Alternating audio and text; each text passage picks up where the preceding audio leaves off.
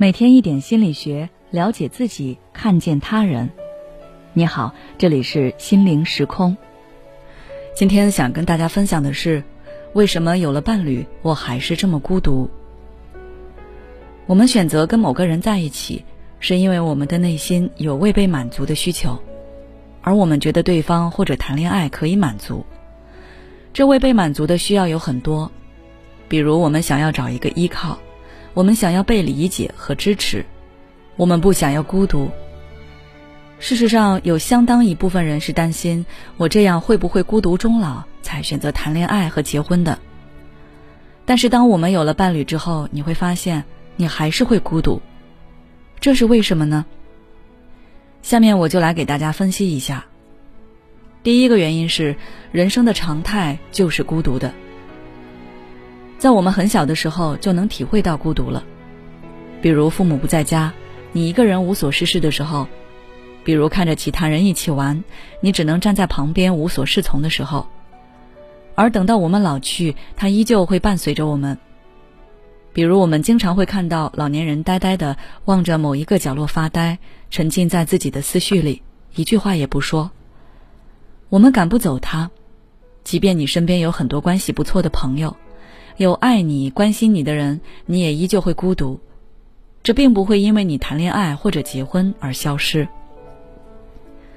在这种情况下，孤独并不意味着你们不相爱，它往往出现在某一瞬间，比如你夜晚失眠、想东想西的时候，你的伴侣早已酣然入梦。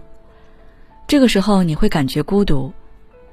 你偶然间看到很漂亮的风景，转头想要跟人分享讨论。但看到的是行色匆匆的路人，这些时候都会让你感到孤独和失落，但它并不可怕，相反，它可以让我们有更多的机会去细细体会自己内心的感受。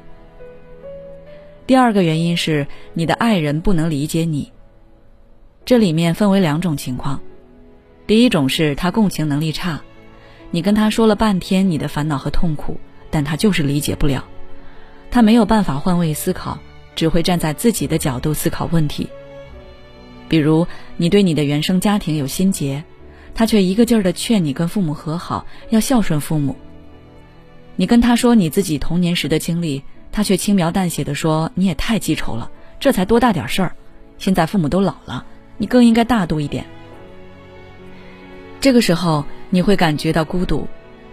我的枕边人也不站在我这边，他也理解不了我。另一种情况是，你们之间的认知相差太大，对很多事情的看法都不一致。越相处，你越觉得这个人跟你不一样。比如对待爱情的看法，对待孩子的教育态度，对待某个社会公共事件的评论，你发现对方的想法很浅薄，你跟他说了半天，他还是不明白。慢慢的，你就会觉得对方跟不上你的节奏和步调。有时候你想要跟对方进行深层次的探讨，但对方做不到，你就会觉得孤独。第二个原因是你的爱人不愿意理解你。他其实是有共情和换位思考的能力，但是他不愿意在你身上施展。他把自己的需求放在你的需求前面，根本不顾及你的感受。你就像是个工具人。那你当然也会感觉到孤独。比如你今天工作受挫了，特别想要寻求安慰，你也不需要对方做什么，就安静陪着你就行。对方也看出来了，但是他想要做自己的事情，比如打游戏、跟朋友出去玩等等，把你丢在一边。再比如你每天在家带孩子特别累，心里有很多话想跟对方聊。于是你早早把孩子哄睡，倒了两杯酒，但是对方说：“我累了，你也别喝了，明早你还要送孩子去上学。”这些时刻，你都能感觉到对方对你感受的强行忽视。他知道，但是他不在乎，也不想满足。那你不仅会觉得孤独，还会开始思考：我这个婚结的有什么意义？孤独会带给你思考。我希望不论是哪一种思考，之后都能带给你好的改变和体验。好了，今天的分享就到这里。如果你想了解更多相关内容，可以关注我们的微信公众号“心灵时空”。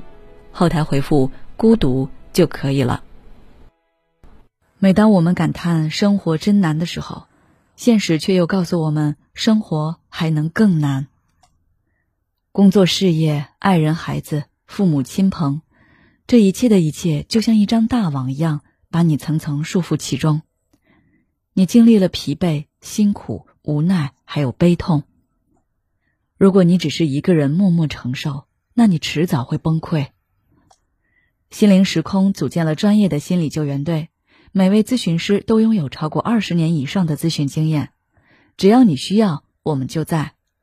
微信关注“心灵时空”，后台回复“咨询”就可以体验十五分钟心理清诊了。